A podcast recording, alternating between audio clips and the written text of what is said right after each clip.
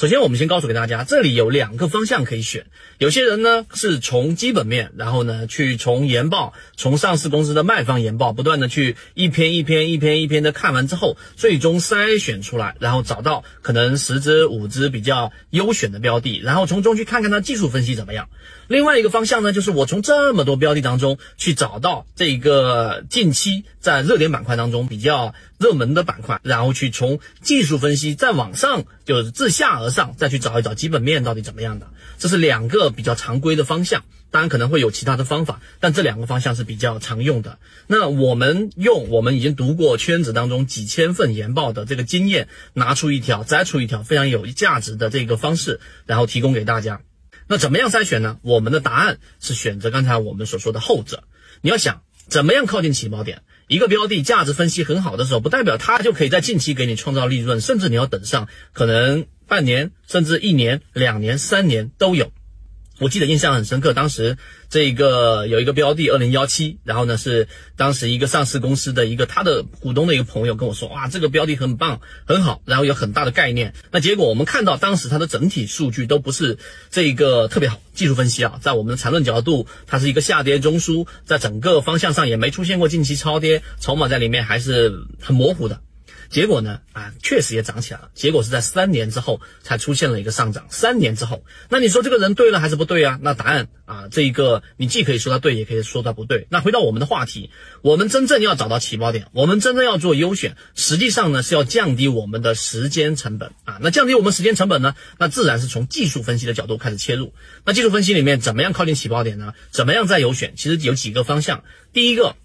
它的这个标的近期它是要出现我们说集中性的筹码的这种变动，例如说它筹码快速的聚集啊，出现了在底部上方出现了大幅的割肉，筹码从可能十块钱一下子到了七块钱，全部集中都在七块钱了，这是可以的。第二个出现快速的杀跌啊，这是第二个。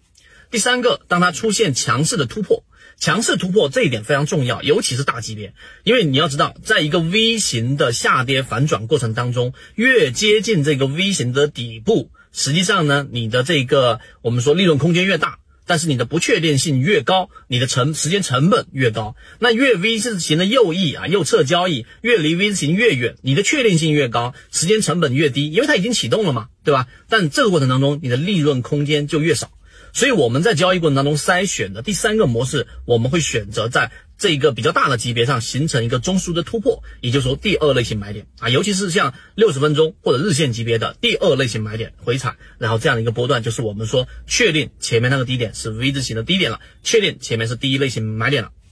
所以这是第三啊，第三，我们确定这个地方更接近于起爆点啊。那基本上第四个，我们也要去关注一个什么呢？就它整个资金的活跃性。其实所谓我们在这一个圈子当中给大家开源的活跃资金。就是要找到这个股性的活跃性，那活跃性在市场当中的表现没有别的，你不要整天想说有好像很多个指标来反映，其实不用，来来去去就那么几个啊，实际上最根本的就是量能。我们的活跃资金实际上反映出来了，就是它在短期内的资金的活跃性，相比于之前，只要是翻红的、连续性翻红的活跃资金，那么代表它的整个资金活跃性是很强的。因此，我们第四个方式就是当它的流动资金、活跃资金连续三个到四个交易日翻红，并且它在回踩也好或站稳也好，这样的标的就是好的标的了。所以，我们通过这几种方式给大家去简单的讲了一讲，到底怎么样去进行自选鱼池的优选，然后呢，或者说是怎么样靠近起爆点，这个是我们的模式之一。时间关系，我没有办法全部都讲完，但在后面的过程当中，我会逐步逐步的去完善，给大家去讲详细的内容，在我们的进化岛当中，以及我们的金鱼报，大家可以从金鱼报当中去看看我们的优选。如果你想知道这些内容，并且想进一步的去了解，